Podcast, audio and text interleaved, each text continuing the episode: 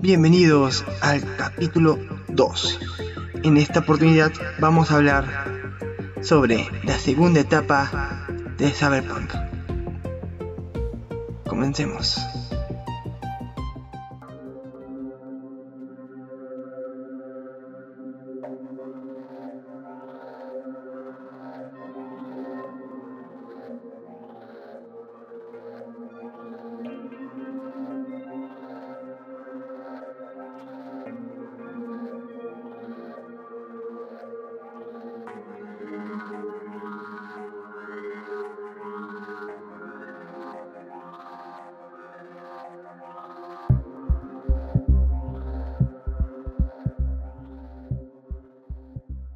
Todos, aquí venimos, volvemos a esta segunda parte del Cyberpunk. En esta oportunidad ya tocamos un poco de introducción, un poco de lo que es Cyberpunk, pero esta, esta oportunidad vamos a sacar un poco de la parte más como que más pesada de Cyberpunk, la parte donde ya decimos que Cyberpunk es popular, donde la gente conoció a Cyberpunk, los 90.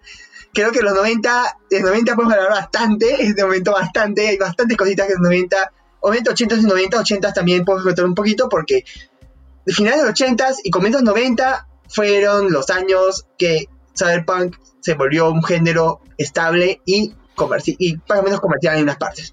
Bueno, eh, Omar, consigamos con esta, con esta charla que nos va a reventar ese libro. ¿Qué tal, qué tal, Eric? Sí, vamos a, a continuar con, con esta aventura eh, un poco indeterminada, a ver hasta dónde llegamos, porque el tema de Cyberpunk es amplio y, un poco extendido, así que vamos a tratar de abarcar todos los, los puntos que en los 90 pues eh, fue una, una, batería inmensa de, de, cosas que sucedieron en el mundo, movimientos, submovimientos, subculturas, subculturas, expresiones artísticas y demás que, que se dieron gracias a este, a este pequeño monstruito de un pequeño Frankenstein que tomamos de aquí un poquito, otro poquito de acá, otro poquito de acá, lo pusimos, lo pusimos un para rayos y tomó vida. Entonces, este, a partir de ahí, ya la cosa empezó a ser más, este, como dices tú, ¿no? Un poco, digámoslo así, por falta de, vocabulario estable en el, en el, punto en que la gente podía digerirlo. Porque los 80, eh, si recordamos, los 80 son unos años muy, muy visuales. O sea, sin irnos muy lejos, teníamos el glam rock. Y creo que es lo que más destaca de los 80. El glam rock es lo que más destaca. O sea, que eran? Eran unos tipos que tocaban rock pesado, pero lo que más, o sea, este, más era vistoso eran las pelucas, y eso era el glam. Entonces, cuanto más alto era el peinado, ¿no? que fuera como una melena de león, pues más glam había, más glamour, porque ahí viene el tema, ahí viene el nombre. Entonces, este, eh, más populares eran, ¿no? Entonces, ese era el glam rock. ¿Puedes dejarte más en, en la boca micro porque se escuche porque la, eh, el espectro está un poco bajo? Perdón, perdón, perdón. Ahora sí creo que se escucha. Sí, se escucha. no, te decía, el, glam rock es esto, esta cosa que, que, que era muy visual. Eh, cuanto más, más glamoroso era por el peinado que tenían, pues era, era el, lo, que más enfatizaba el grupo, ¿no? Entonces, eh, los 80 siempre fueron un tema muy visual. Eh, también aparte, bueno, vino toda la innovación tecnológica eh, a nivel musical. Eh, empezó a sonar el, primer, uno de los primeros estilos electrónicos de aquellos tiempos que fuera del chill out, que es otra historia. Hablamos del techno en sí, no el techno Eurodance que conoces de los 90, estamos hablando de los 80. Ese techno era un, era un, tenía otro tipo de, patrón sonoro. Eh, pero sí era full sintetizador, este, daba pasos de cuatro cuartos, eh, usaba una batería eh, sintética o sintetizada, si se puede decir. Usaban synths, usaban este, reguladores, todo, tipo de aparatejos que pudiera producir sonidos este, eh, medios entre robóticos y, y, cosas así. Entonces, en los 80 fue esto, fue una mezcla de muchas cosas. ¿ya? Entonces, en conjunto con eso, tienes a, bueno, el cyberpunk que está saliendo del cascarón a través de la literatura. Y eh, pues esto hace que algunas personas empiecen a dirigir los ojos a, estos, a estas obras. Entonces ahí es donde nacen algunas ideas interesantes eh, que poco a poco se fueron cosechando no solo en el cine, sino también en otros ámbitos, en el ámbito de los cómics, en el ámbito de los mangas, en el ámbito de... incluso en el ámbito social. Eh, una de las cosas que más, más se puede rescatar y que es una de las que más impacta en Japón es la película Tetsuo. Ya. Tetsuo es una de las películas que, que, más impacta en la sociedad de Japón porque te presenta eh, la idea de, unir eh, al ser humano con la tecnología. Un, tema así medio tecnoorgánico.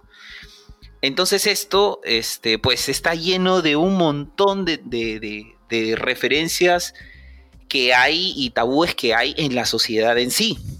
Te lo pone de una manera muy gráfica, eh, es bastante visceral, ya, o sea, no ves sangre, no ves gore, pero sí es muy visceral en lo que te presenta y en lo que te trata de transmitir. Entonces es un tema que si, bueno, si tienes ese, si tienes este un poco estómago duro, es como que sí lo aguantas. Ya, sí lo aguantas. O sea, tienes que ver un poco más el trasfondo del, más de lo que ves, tienes que entender lo que te trata de decir. Recordemos que la sociedad japonesa es una sociedad que está más allá de cualquier otra. Ya es una sociedad posapocalíptica, porque ya, ya tuvo un holocausto. Entonces, eh, un holocausto nuclear. Entonces, ellos culturalmente están mucho más avanzados que nosotros. Entonces, eh, Tetsuo es esto, te presenta uno de los primeros ah, este, atisbos de ver al cyberpunk de una manera eh, gráfica. Ya, entonces no como trama, no como un personaje, no, esto es arte, arte hecho video. Entonces, en referencia a esto, más adelante, en Akira tenemos un personaje llamado Tetsuo que e, es exactamente el mismo perfil de un tecnoorgánico. Es exactamente el mismo perfil.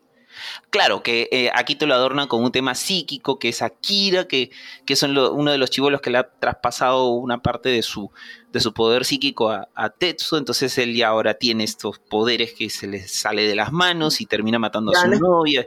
Y bueno, todo lo que sabemos ¿Qué pasó? No, poner a Akira, porque Akira, sabes que es un clásico, tiene, tiene salió en 96, ¿no me equivoco? Creo que más. Eh, claro, claro. Creo que no, todos vean, por favor, vean a Akira, por Dios, en serio, ¿no? por Dios, no, pero, no viste Akira, véala. Por Dios, es que, es que si a estas alturas no has visto Akira, es como que, no, no, o sea, yo personalmente, aquel que sabe de, de, de anime y no ha visto Akira, eh, es un pecado capital me perdonan, de repente si soy muy duro al, juzgar, pero de verdad, o sea, han pasado cuántos años. Akira es del año 95, 96 creo, y si no es que es un poco antes. Y este, y han pasado cerca de cuántos años, ya ya son un poco más de 20 años. O sea, ya, son 23, 24 años. Entonces, eh, incluso, curiosamente, el año pasado fue eh, un, hubo un aniversario eh, justamente porque en ese 88. Claro, no, no, no, no. Lo que pasa es que en el 2019 se cumplió, eh, se hizo un aniversario porque las dos películas de Cyberpunk más conocidas eh, residían sus tramas en el 2019. Una fue Blade Runner y la otra fue Akira. Ambas tenían sus tramas hechas en el 2019. Entonces, este, el, el, el 2019 se puede decir que fue el año del Cyberpunk. Así que este, eso, eso es un dato que muy curioso que justamente en el programa que hicimos en el hangar, en el hangar 94, que es un, proyecto que tuvimos ahí con, con Franco Rochabrún y Cristian Capo y Martín Dufo, este, justamente hicimos un, programa de, tres, de tres, no, perdón, de dos partes, en el que hablamos bastante de esto. Eh, fue un tema bastante extendido.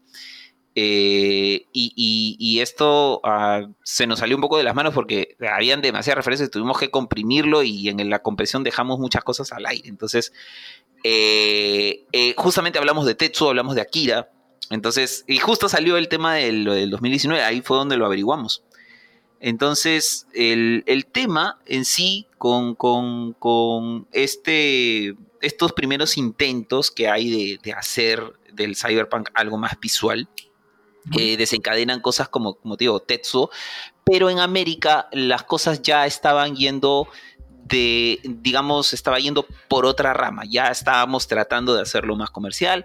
Hollywood empieza a decir, oye, esto está interesante, mira, estas ideas están buenas, pero este, tiene un contenido un poco duro y, y, tienen un poco de film este, noir porque de eso va también el Cyberpunk. Se, se, inspira un poquito en, el, en, el, en los film noir, al menos la, la, tendencia mm, este, que tienen de presentar ¿no? el, el, film hecho pues en literatura. Entonces ellos dicen, oye, pero esto si se ve, podemos tomar un poco de esto y hacer algo, ¿no? Entonces ahí es donde nacen algunas cosas interesantes. Una de las primeras cosas que, que sale es este, así, sacada así del, del, un poco del sombrero, es Robocop.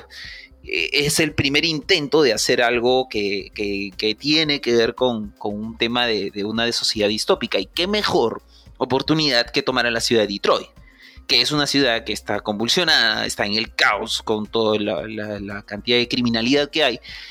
Que la gente está pues este, harta de todo esto y necesitamos una figura que, luche por nosotros y que haga y que ponga la ley, ¿no? Entonces este, ahí es donde aparece Robocop, que es este, esta mitad humano, mitad hombre, que, que muchos, muchos que saben de este tema dicen, oye, pero esto pareciera que fuera algo como, como Tetsu de, Japón.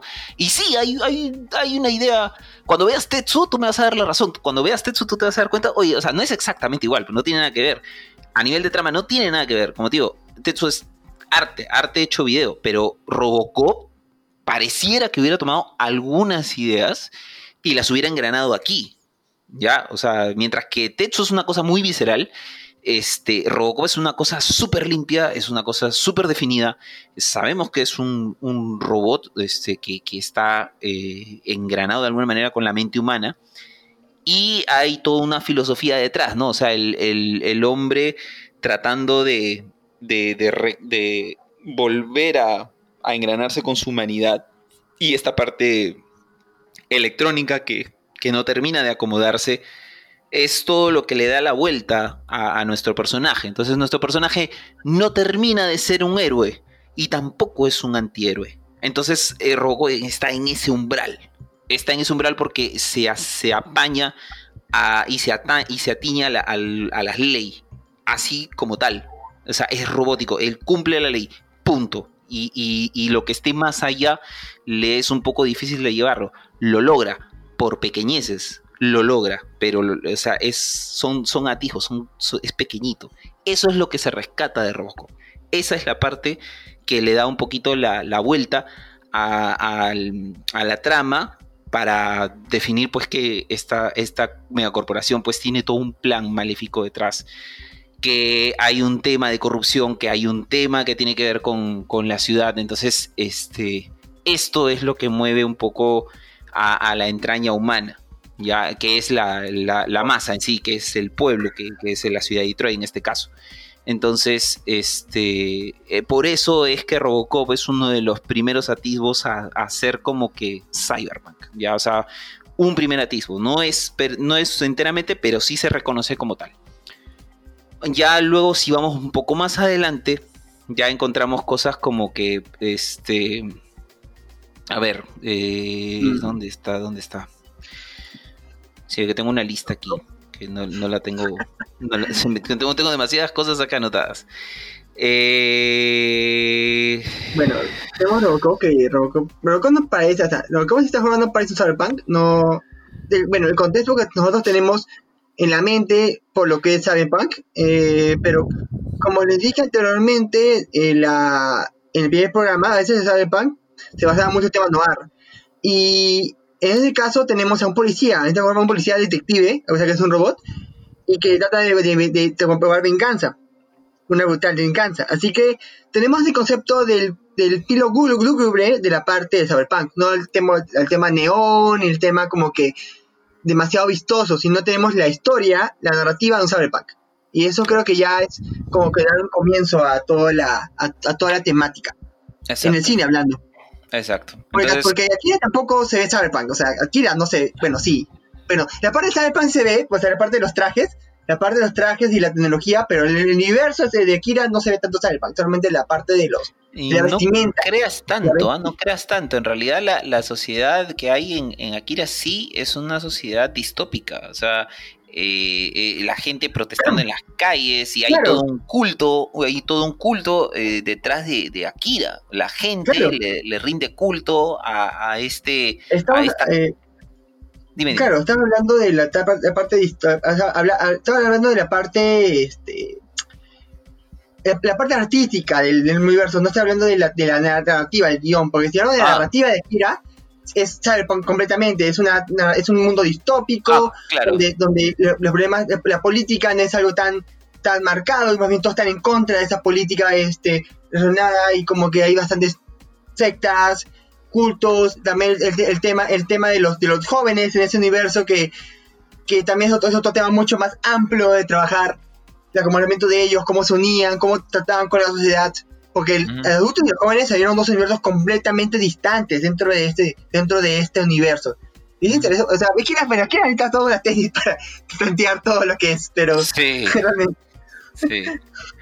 Entonces, otro, otro, por ejemplo, otro, otro gran trabajo que hicieron para, para aquellos tiempos, y que es una película que pocos van a recordar de repente, es este 12 mm, monos una película que, en la que participó Bruce Willis como protagonista principal, y que es un hombre que viaja al pasado para evitar o descubrir eh, quién, quién, fue el que implantó un virus que mató a la, más de las dos terceras partes de la población mundial. Y no, y no era el coronavirus, así que tranquilos, no, sé, no era eso. Este, no, era un virus supuestamente que, que mermó a toda la gente y, tuvieron que irse a vivir eh, al, o sea, bajo el suelo. ¿no? Y, construyeron una máquina del tiempo, lo hicieron regresar a los 90, eh, como en todas películas que regresan, bueno, la mayoría de películas que regresan en el tiempo, regresan calatos, y este, bueno, la mala suerte que el hombre terminó en un manicomio, eh, descubrió, bueno, conoció ahí a una persona que más adelante después le ayuda a, seguir los pasos para ver que, quiénes habían creado todo esto y, ahí es donde viene el tema del ejército de los 12 monos, que al final eh, es todo una, locura de este tipo, que en realidad este tipo que había conocido en manicomio era el, el, era el hijo de un biólogo que es el que desarrolla el virus. Entonces, eh, ya salen temas personales. Es, una película que, se, como te digo, se deja ver, tiene, tiene, tiene una, una influencia bastante cyberpunk ahí. No, no se ven, se ven eh, cosas tecnológicas cuando viaja al futuro. Se ven rastros así de, cosas tipo cyberpunk. Pero la, trama sí está bien, bien engranadita, está bien, bien bacán. A mí me gustó personalmente esa, película. Otra más que está es, es una película que se basó en, una historia de, Stephen King que se llama El, el, cortador de césped de Lau Moorman. Eh, que sí, no, no, no, llegué a verla, pero sí, mucha gente me ha dicho, sí, es una película cyberpunk, eh, tienes que verla. Me dicen, no te pierdes mucho, pero si quieres verla por una cuestión cultural, sería que bueno que la veas. Eh, otra película que sí, esta película sí fue conocida durante los 90, que es Hackers, que es una, película muy buena. Esa película es muy, muy buena. Y bueno, yendo para el lado de lo que es el anime y el manga, ya ya, bueno, habíamos mencionado un poquito esto eh, respecto a, cómo era el, tema de, Akira, ¿no? Un poco el, tema de Ghost in the Shell, ya son, son los primeros trabajos que ya agarran el recurso gráfico del cyberpunk y lo, lo elevan a la máxima potencia. Entonces ya tenemos algo ya mucho más, más sólido a nivel gráfico. Este, tenemos ya cosas como, por ejemplo, Ángel Alita, que después desembocó en Battle Angel Alita. Eh, Cowboy Bebop, que es uno de los grandes este, del, del, Cyberpunk en los 90, sí, un gran ponente. Y así, o sea, empiezan. Sí, sí, sí, sí. Esto, esto viene ya como, como un tema, digamos, digámoslo así, es como que una sucesión de, de artistas que, de, que, bueno, que hacen anime, eh, estudios, casa de estudios que hacen, hacen este tipo de anime que desembocan pues en, lo que habíamos visto en los 80 en literatura y parte en el cine, pues ya lo estamos viendo en un formato eh, un poco más juvenil. Ya los 90 es, un, es una época en la que, si no es que todos, casi todos los que están en mi generación, ya agarraban el tema de anime, ¿no? Incluso yo personalmente conocía un anime que sin saber que era Cyberpunk, a mí me encantaba. Eh, y ese era el superagente Cobra. Ese era un dibujito, que era un, tipo que, que, era un inspector en Marte. Este, que había toda una ciudad tecnológica y todo. Y el tipo era un detective y debajo de, o sea, su brazo derecho no era un brazo normal. Debajo del brazo era una prótesis que se la sacaba y tenía un cañón. Entonces, este, la cuestión era bien, bueno, también el tema era un poco, era una serie, digamos que un poco más este, tirada para, para gente de 16, 17 años porque tenía un contenido bastante erótico. Pero eh, las referencias al Cyberpunk ahí son buenísimas. O sea, estamos hablando de, o sea, si acá llegó en el 91, en el 90, esta serie pues habría sido un poco más antigua, pero ya aquí ya era conocida. Entonces se daba los sábados a las siete y media de la mañana. Entonces, este, verlo pues era todo un, tema. Eh, de ahí, ah, cosas conocidas, conocidas, conocidas. En, bueno, hablamos del, del fin Tetsuo de Iron Man, que bueno, eso es parte de Japón.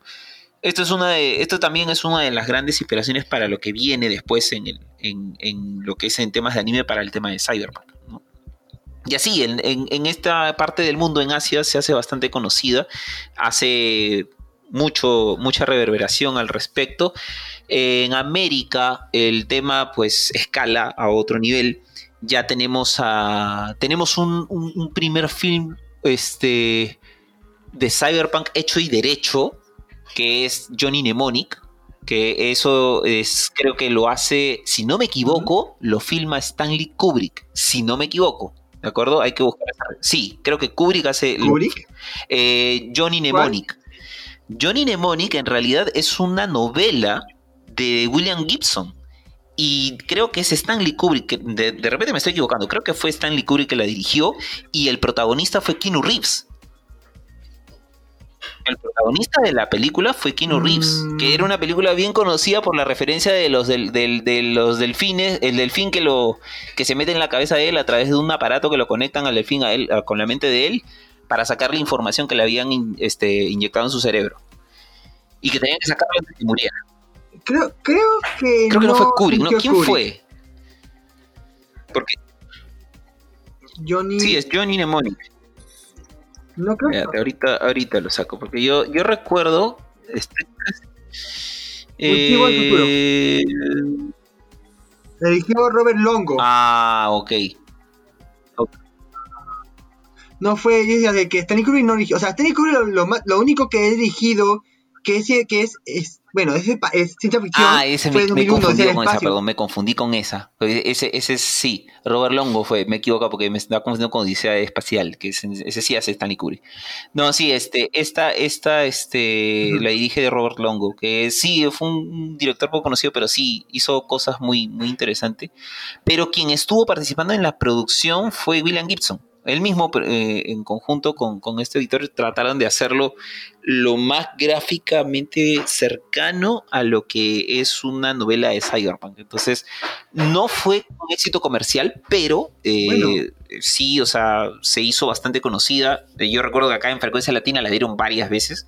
Y, yo me acuerdo, pues la película la vi como dos veces y a mí, a mí personalmente me encantó. Entonces, este, el protagonista, sí. Bueno, sí, estás en contra de los pensamientos de Te lo sigo haciendo más. que él dijo que la película era malísima. Y, armó un video de las peores películas de. de las peores películas de este. de qué sí, sí, sí. y lo puso ahí como Pero, no, es que, estás hablando de. Estás hablando de, de, de. ¿Cómo se llama esto? de estás hablando de Jorge Pirandello, pues no, no, no estás hablando de alguien que, o sea, está metido en el tema de, ciencia ficción. O sea, para él es algo de yo me meto aquí y digo lo que sea y, y bacán, ¿no? O sea, sin contradecir lo que él ha dicho, en realidad es porque él cataloga las cosas de acuerdo a que si son un éxito comercial o no. Y es que es la verdad, no fue un éxito comercial, y eso te lo, te lo digo. Pero eh, la película, como tal, como, como bagaje detrás de, todo lo que se conoce como Cyberpunk, es, es, una, es una película de culto, es una película que, que, nutre mucho en el tema de cómo, cómo se maneja la perspectiva respecto al, al, low life que se vive en, un, en, una novela de Cyberpunk. Se ve muy gráfico, tanto como lo hace American Cyborg, tanto como lo hace Soldado Universal. Este, son, son incluso hardware también eh, te lo pinta muy bien. Entonces, como, es como Blade Runner. Blade Runner eh, no fue un éxito comercial, no fue mala la película, pero este, no, no tuvo el éxito que esperaban. Y Johnny Mnemonic fue igual. No alcanzó, o sea, no fue un éxito comercial. La trama no fue bien planteada pero el, trabajo gráfico que se hizo, o sea, para los 90 era como que, sí, está dentro del estándar, o sea, para lo que se pensaba, cómo debía este, procederse para hacer algo de, Cyberpunk. Y digamos que en ese tiempo, bueno, el presupuesto tampoco era el ideal, se necesitaba un poco más de dinero.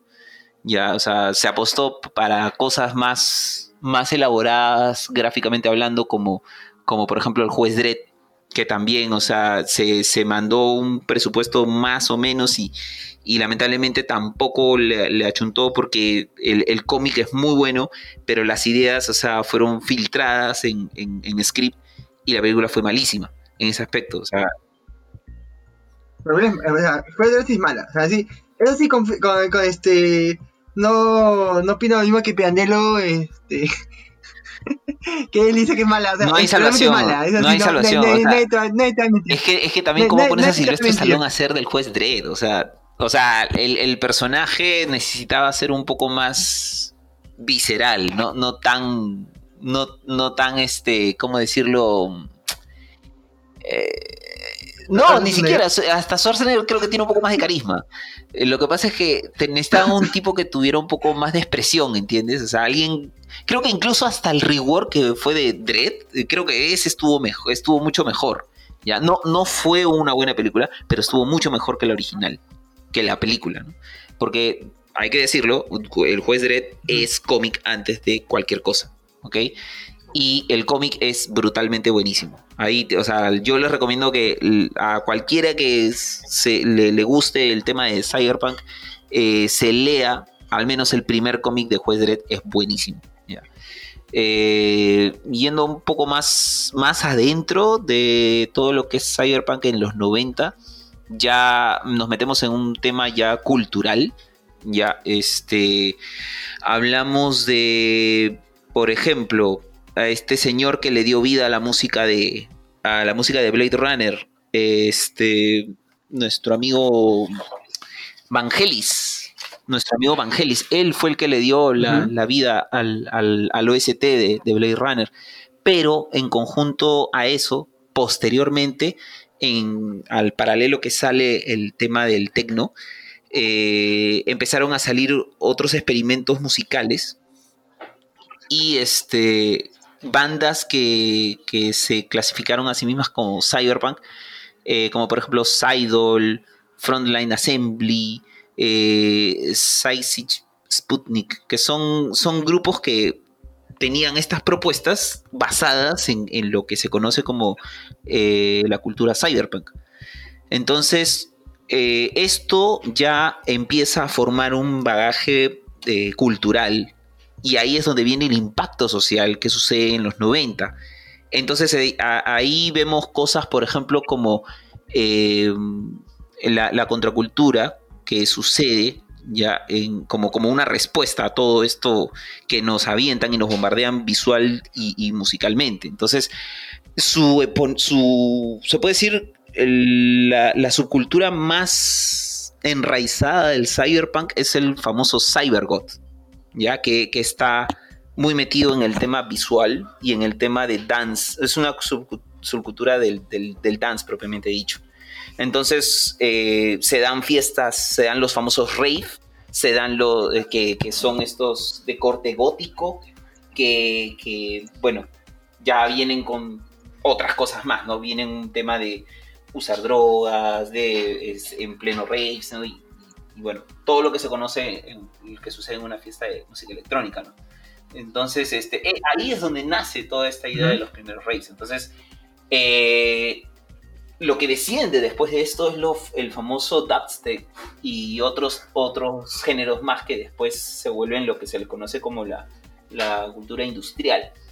Entonces estamos hablando de Prodigy, estamos hablando de Pendulum, estamos hablando de el famoso Enigma TNG que hasta los días de hoy sigue haciendo música y si lo escuchas a este tipo en Spotify, en YouTube, en donde sea, el tipo es cyberpunk a la vena, cyberpunk a la vena. Este otro otro gran otro otro gran exponente de la, de la música que está basada en corte cyberpunk es Enigma TNG. Este tipo, o sea, eh, al día de hoy, o sea, él ha hecho música de, este corte desde hacía casi 12, 10 años y esto de repente un poco más. Eh, lo escuchas, o sea, y, básicamente uno de los, uno de, de, sus temas, bueno, tres de sus temas se llaman CyberGod, CyberGod 1, 2 y 3, y, ahí escuchas en esencia lo que, lo que es esa subcultura, o sea, musicalmente hablando. Entonces, el, tema eh, que surge de los noventas hacia adelante es, es largo, es extenso, pero estas son las bases. Las bases se sientan en los 90. O sea, es, un. Es como un dame que te doy. O sea, te, bombardeo con, con, parte visual, te bombardeo con música, te bombardeo con cosas así, y, y la gente responde. Y empieza a salir esto a la vez que nace el Internet y, empieza a darse el tema de los, de los primeros grupos y, foros virtuales. Este, hablamos del MIRC, hablamos de, Latin Chat, hablamos de cosas de, esa, de ese corte, que después evolucionan en, redes sociales y después eso se vuelve otra cosa. Entonces, de ahí es donde viene, o sea, esto que ahora tenemos acá, o sea, tenemos Facebook, tenemos YouTube, todo eso, todo eso está en los libros de los 80, solamente que con otras investiduras, otras formas, pero la forma de interactuar de la gente es esa, a través de una pantalla, conectándose a través de aparatos, conectándote con un casco virtual y entrando a un juego y, hacerlo full inmersivo, quizá no como lo hacen en, el piso 13 o en Matrix, pero te, aísla completamente de, tu realidad, te mete en una realidad virtual y estás haciendo cualquier otra cosa. Por ejemplo, el juego Space Pirates es un ejemplo muy grande. Te vas acá al, al, al, al óvalo Gutiérrez y abajo está el VirtualX. Pide 20 minutos de, de, Space Pirates y vas a ver que lo que te digo es cierto. O sea, básicamente lo que vimos en libros hoy día lo estamos, lo estamos viviendo. Entonces, esto, esto, ¿dónde nace? Esto nace en los 90. Eh, todo esto nace en los 90. Incluso si nos vamos a un ratito a ver este, el, centro de Sony en, Berlín, eh, ellos han tomado la molestia de hacer todo su apartado visual de, de, este centro que han hecho de convenciones y es una vinicidad cyberpunk. O sea, realmente esto está muy engranado en nuestra sociedad, es como una subcultura que se ha hecho. Entonces eh, es, impresionante cómo, cómo, ha ido evolucionando y cómo se ha ido engranando esto hasta los días actuales, ¿no? Incluso hasta ya tener pues una, un juego propiamente de, realidad virtual llamada Cyberpunk 2077 que por fin, hace el año pasado lo han soltado. Entonces, eso, eso. Y, no sé, en juegos creo que te puedo dar a ti la pauta para que nos, nos converses al respecto de juegos que hayan sido este producto de, estar basados en el tema de Cyberpunk. ¿Qué, referencias tienes tú? Bueno, en juegos, es raro que hable de esta página, pero por si acaso tengo, tengo, otra página de juegos, por si acaso si quieren saber más datos, ahí lo linkearé acá, creo, no sé si se podrá, pero ya, el punto es que eh, en juegos, pucha, en juegos salieron bastantes referencias entre los comienzos de la era de la era de videojuegos, básicamente si hablamos de la, eh, la área del CD y del Windows 95, como hablamos, no, más antes, antes de Odyssey, tenemos juegos que, que como Necromancer, hay un juego de Necromancer por si acaso, que es más escribir textos y interactuar con el ambiente, no era tanta interactividad o vía shooter como era como Cyberpunk 2077, no. En esos momentos el juego era más literario y todo, y, todo era adaptado al libro mismo. Hay varios juegos que también se, adaptan así. como tenemos un actual que es realmente un fantástico juego que hace poco van a, bueno, dentro de unos, de unos bueno, dentro de un mes prácticamente van a hacer la parte Redux de ese juego, que se llama Observer. Un juego que te, habla ¿eh? un juego te habla de, sí, te habla de un, de un detective que está es un caso, pero el problema es que en el mundo donde, estamos, los humanos están obligadas 100% a hacer parte robot. ¿Por qué? Para que sean, para que sean inmortales. El problema acá es que las personas que tenían parte robot eran muy discriminadas por la misma sociedad. Y es lo, chistoso acá que también las personas humanas, 100% humanas, también eran discriminadas por la sociedad. No había un, contexto claro de saber realmente qué es ser. Ser una persona que es prácticamente replicante o, o, ser una persona que es este simbioide, o y es una mezcla entre humano y robot, o ser humano, que ya no existía. Y, nuestro presidente principal quería ir en contra de esto porque un familiar suyo murió por el tema de la robotización de, de las masas. Y es una trama muy interesante, muy, muy, este, muy compleja. También un poco para muchos parece aburrida porque realmente no es un juego donde tú eh, dispares o, o, matas a todo el que alrededor. Se enfoca mucha parte literaria del asunto de, Cyberpunk. Que no todo es disparos, por si acaso. Cyberpunk también es, es, un, es, un, es un mundo donde tú interactúas con las personas, hablas con las personas y escapas de los, de los peores terrores que puedes ocasionar este universo. Por eso muchas personas hablan de Cyberpunk, cuando no Cyberpunk pues, podemos compararlo mucho con el horror. Porque por sí, eh, los inicios de Cyberpunk son prácticamente horror. Y en este juego, como horror, tú escapas de una de una de, de ser cibernético que quiere capturarte. Y eso y, ahí combina mucho el, aspecto visual con el aspecto onírico. Es un juego muy genial, les recomiendo que lo jueguen bastante y que aprovechen. Como digo, es un juego para cualquiera, debe gustarte bastante la narrativa para, o sea, para poder disfrutarlo realmente. Pero igual, si no de este fanático, puede ser una forma de ingresar al universo en temas de videojuegos. También un clásico, Perfect Dark, que salió para Nintendo 64, que es un shooter, así, es un shooter, neto un shooter, pero este juego, con solo tener una entrega, ha revolucionado también el tema del shooter sobre Cyberpunk en, la, en esa época. Obviamente se corría como Doom, que solamente era izquierda-derecha, no había arriba-abajo, pero igual igual, igual, y si hablamos de shooters y hablamos de esa, de esa un juego, un juego que obviamente tú también conocerás, que se llama Cyberchuck, este, ah, este Cyberchuck. Sí, sí, sí, sí, sí, sí. ¿Se has escuchado de él? Obviamente que Cyberchuck prácticamente es el padre de la nueva era de Cyberpunk en videojuegos. O sea, obviamente, sí, es conocido, es conocido, aunque, aunque no llegué a jugarlo. Eh, tengo personas, conozco personas que sí han estado, han estado, han tocado ese, ese juego y me han dicho, oye, o sea, es buenísimo, es buenísimo. O sea, de, repente le dio un buen impacto en aquellos años, pero dice, sí, te recomiendo que lo juegues. Nunca llegué a verlo. De repente, si tienes el enlace donde verlo, descargarlo, jugarlo, pues, sería genial.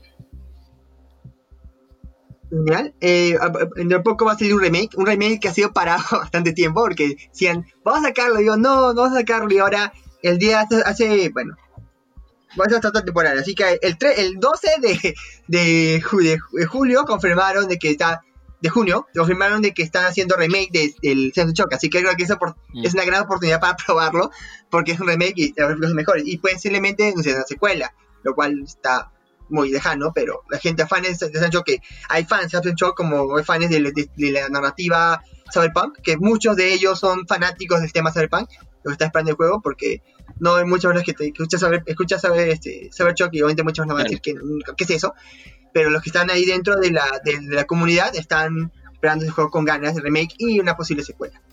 Y para terminar, no sé, mucha para terminar el juego porque hay juegos para hablar bastante. Hay un juego también que recomiendo que ha, empeorado con el tiempo. Es como que comenzó muy bien y terminó muy mal, que se llama el Deus, Deus Ex. Deus Ex.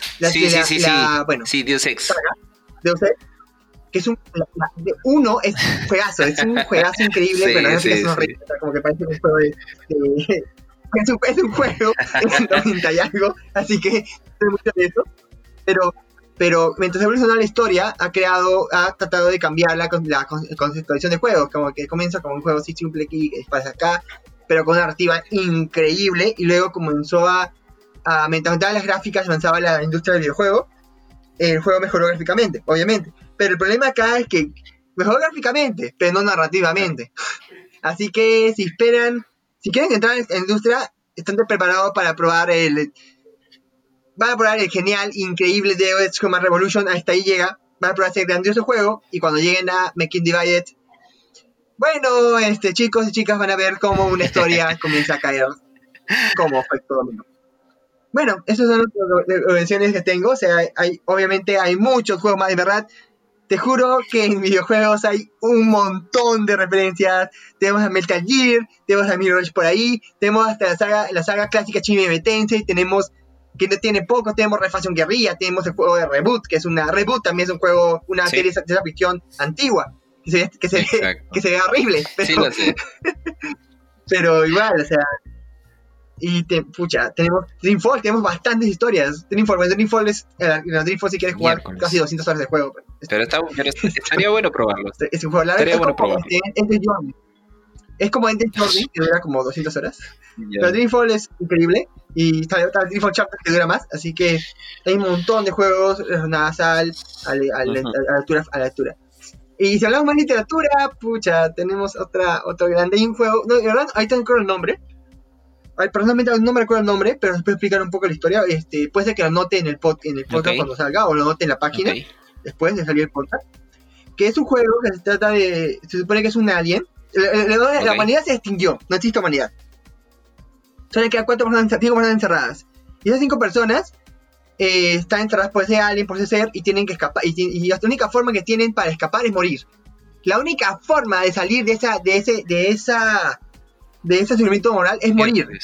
Y así que el juego te lleva a, hacer diferentes misiones en diferentes planetas, diferentes sucesos, eh, diferentes universos prácticamente, diferentes universos o mundos paralelos o, o partes que quedan todavía del, mundo que no conocemos, y para tratar de encontrar la forma de morir, porque son seres inmortales, o sea, pueden morir una vez y nunca mueren. Y, y la idea acá es encontrar una pieza, una pieza fundamental de cada uno de estos para decir, ya está, por fin estoy libre. Es un juego que basa en un libro también, un libro del mismo nombre, que lo voy a apuntar obviamente en esto, que es increíble, también Cyberpunk, el libro de Cyberpunk. Es un cuento de 10 páginas, 20 páginas, pero es súper profundo y lo recomiendo bastante cuando lo, o sea, que cuando lo encuentre el nombre.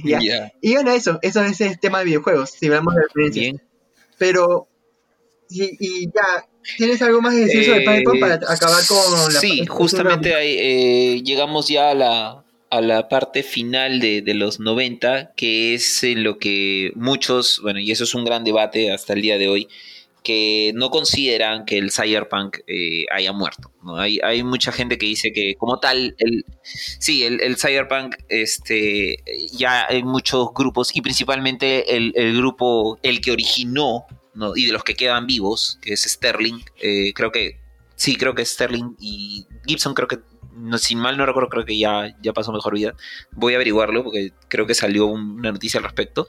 Este, pero eh, eh, de este grupo original, ellos eh, decían que el cyberpunk como cultura, como exponente de contracultura, había muerto. Porque. sí. un momento antes de continuar, antes de continuar, que el nombre del juego. Se llama I Have No Mouth ah, and I Must Scream. Que más o menos le, la, sinopsis es este es cuenta la historia de una supercomputadora llamada I, Am, de Think, de Before I Am. Es tres superordenadores unidos en una sola máquina muy enfadada con la humanidad. Un día AM decide pasar todo su diseño original de librar de la Guerra Mundial y se libra de un, mazo de esta raza humana. Exceptuando a cinco personas que llevan siendo torturados cuando la historia comienza. Y la técnica acá es que las personas quieren morir. O sea, su destino es morir. Es un juegazo clásico de pasar una novela, una, novela muy buena. Es buenísima. Muy buena. Es buenísima. Yo también la recomiendo totalmente. Eh, eh, eh, I am no mouth and I have to scream. Sí, es buenísima. Sí, es, buenísima. Yo totalmente la recomiendo. como te decía, el tema, de, el tema este que, te, mencionaba es porque, como tal, el, el cyberpunk empieza a tomar un. Digamos que empieza a tomar un contexto ya de moda, un fashion, se vuelve ya una tendencia mundial. Y eso sin tener el Internet como lo tenemos ahora. Ya se había vuelto una tendencia en casi seis años, ocho años. Entonces esto, este, digamos que un poco eh, vamos a decirlo así, descorazona a quienes habían empezado el movimiento porque todo esto tenía un aire de protesta, ir a incentivar a la gente a que, a que no, no vaya con el consumismo, a que trate de pensar, a salirse fuera de la caja, a pensar por sí mismos, a hacer cosas por sí mismos, a, siempre cuestionar las cosas que están alrededor, a no asumir todo como una verdad. Entonces, este, pero esto se le sale de las manos, se vuelve tendencia y los, los Cyberpunks originales, pues como que no. O sea, e, este toro ya, ya fue sacrificado aquí.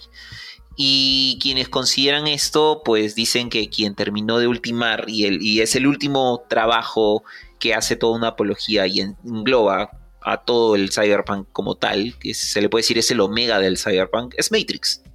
Matrix es quien termina de, darle el último estoque al, al cyberpunk y cerrarlo como parte de un, de un género de contracultura que quedó como, como un último atisbo a hacer este a, decirte, oye, o sea, tocar un poco tus entrañas, tocar tu cerebro y decirte, a sacudirte el piso, a decirte, a, a, dejarte un poco en la lona en tu propia existencia. Entonces, a partir de ahí, los siguientes trabajos, como que sí, o sea, son cyberpunk, pero hablamos que son cyberpunk por lo que se ve, lo que se escucha y lo que, y lo que este, nos arrojan eh, a, nivel eh, sentimental, pero no, no tienen esa misiva de, moverte el piso. Entonces ahí ya tenemos trabajos como eh, Equilibrium, como este, Cypher, como cosas este, como esta, esta otra película que, se volvió tendencia después, este, Tron Legacy.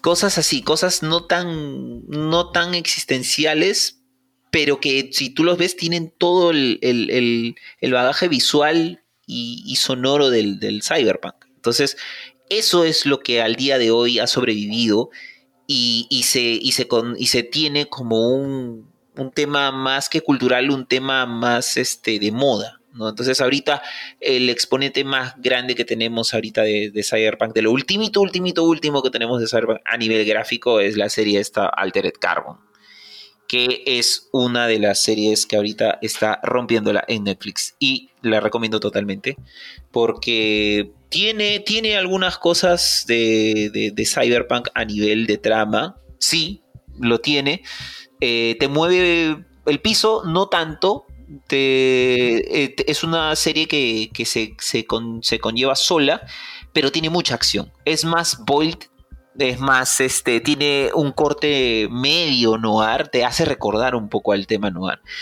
Pero eh, es Cyberpunk a la vena, ¿de acuerdo? O sea, a nivel gráfico, a nivel sonoro, está muy bien estudiado. Eh, se inspiraron totalmente en la obra literaria de Richard K. Morgan, que por fortuna llegué a comprarlo. Bueno, no lo compré, en realidad me lo regalaron como, como, como fue un regalo de amigo secreto. Lo pedí y me lo dieron. Este, está en inglés, así que sí, este, está en inglés. si me regalan todo, todo Doom, pero es como que si me todo Doom tenían que alimentar. Está en inglés, así que este, no lo he terminado de leer porque sí, es un poquito difícil la lectura. Pero como tal, el, si no te quieres aventurar a, la, a leerlo, te recomiendo ver la serie. La serie tiene mucho de la, la, obra. Siempre recomiendo leer la obra, pero en este caso hablando de un trabajo que es posterior a, la era del cyberpunk, lo recomiendo totalmente, es muy bueno.